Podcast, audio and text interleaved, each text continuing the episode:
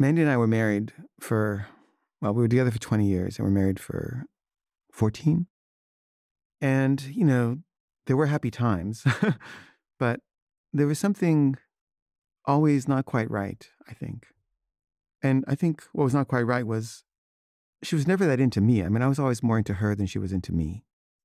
And I feel like I sort of dragged her into this relationship kicking and screaming. And, you know, I can be charming, I guess, um, and persuasive. And I think I persuaded her, but you can't really persuade someone to love you if they don't really love you. And she probably would not agree with how I see it, but I think she never really loved me. Like she was never like enthusiastically in love with me. I think it was more like, you know, affection or something or appreciation or something. And, you know, that's good. But it was never like, I wholeheartedly want and choose this person. I mean, I was like that, but she wasn't. And, you know, the sex was never that great because of it. And, you know, I know she never quite opened up in a kind of way that I, I needed. But the main thing was we couldn't resolve conflicts. Like, I had this theory that if you could just resolve every conflict, like, you wouldn't have resentment build up and then you wouldn't break up. But, you know, I would try to like take conflicts to their healing point and I never could. She would just say, I'm done. I don't want to talk about it anymore. I want to go to bed. And I'd say, No, we can't go to bed till we heal it. And she'd say, No, I need sleep. I said, We just heal it and then go to sleep. And she'd say, No, we're not going to heal. We're going to be up all night. I'm going to be even more angry in the morning. And finally, I just, I gave up. I was like, Okay, we won't try to heal it. But what happened for me, at least, was the resentments just piled and piled and piled on top of each other. And every single slight would call to mind, you know, a hundred other slights that were never healed. And it got worse and worse. Just the the the the mountain of resentment grew bigger and bigger. And it grew at a faster rate than one could, you know, reduce it. And then our kids were born. We had kids. And then the stakes got higher and the resentments were even bigger.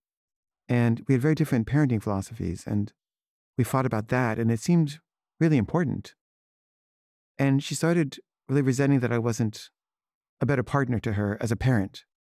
And she was right, I wasn't. And the reason I wasn't was because I resented her so much. I didn't I didn't want to hang out with her. Like I, you know, she always criticized me and stuff. And I just didn't like being with her anymore. And she wanted me to like go to the park with her and the kids. And I, I didn't want to go to the park with her and the kids because I didn't want to go to the park with her. I had no problem going to the park with the kids. And also because I wasn't happy. I, you know, I was just turning to my work for some kind of self esteem. And, you know, I became a real workaholic. And, you know, she felt alone and lonely in the re- relationship. And, you know, I don't blame her for that.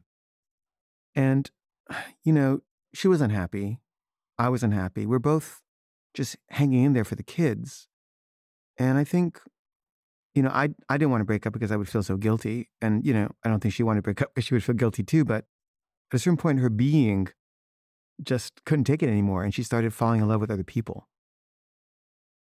And, you know, I understand that. I understand falling in love with other people, especially when you're unhappy in a relationship. And I wasn't mad about it. I just thought, you know, maybe this means that, you know, it's over. You know, maybe we should break up and just accept that we had a good run and it's over. And she said she wanted to think about it. She went away for a few days to think about it. She came back and she said she wanted to try to make it work. I was like, okay. So we started going to couples therapy, try to make it work. And then I was doing this show called The Show About the Show. And in it, I developed a crush on this actress named Eleanor. And, you know, I talked about it in the show. And Mandy just felt really, really hurt by that. And it wasn't so much that I had a crush on somebody, which, you know, is, I guess, enough reason to be hurt. But I'd had crushes before, and you know, I talked about it with her and we got over it. And she'd had crushes too. And I'd gotten over those. I mean, it wasn't like a, a deal breaker. But this crush was public. And I think she felt humiliated by it. And for her, that was the the Rubicon that I crossed. Like I crossed a line that I never crossed before. And she just felt like she never signed on for that but she still kept seeing people And she wasn't having sex with them, but she was like seeing them secretly and, you know, intriguing. And I said, you know, you got to stop doing that. And she was saying, I know I will. I'm going to stop doing it. And then she would do it again. And I said, you know, you got to like be honest with me. I can't take this if you're not going to be honest with me. And she would promise and then she would break her word. And at one point, I said, I want to see the text you're having with this person. She said, okay, but not now. I was like, why not now? She said, because I'm not ready. I was like, okay, when? She said, in a couple hours. I said, okay, fine. And then, like, she went to the bathroom and she deleted all the texts.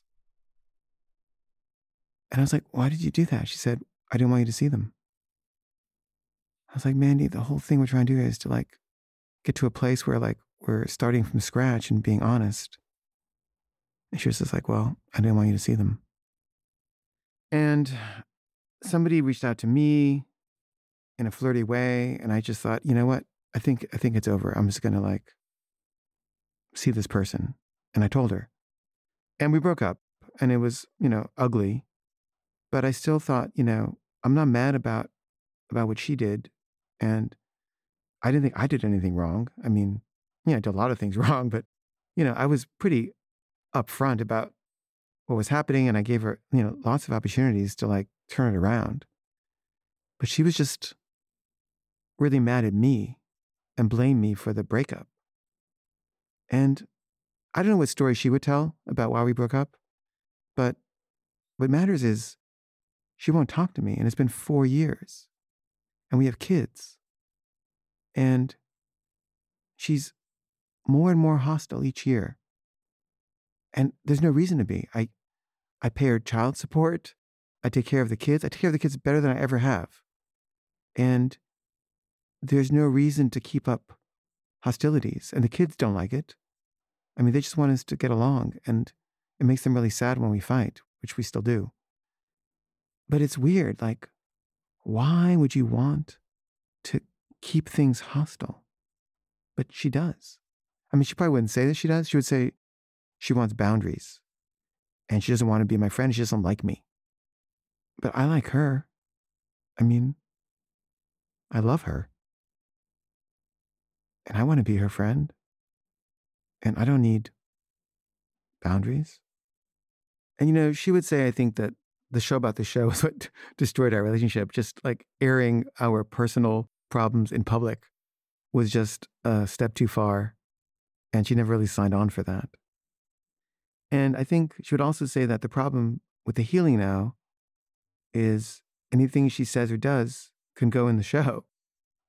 And all she can really do is just block me out of her life completely to protect herself from public scrutiny, which she just doesn't want.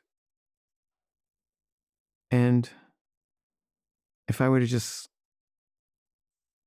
stop talking about her in the show or in this podcast, maybe we could be friends.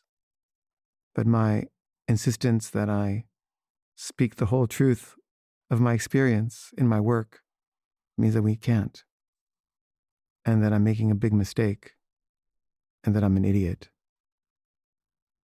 And uh, maybe she's right.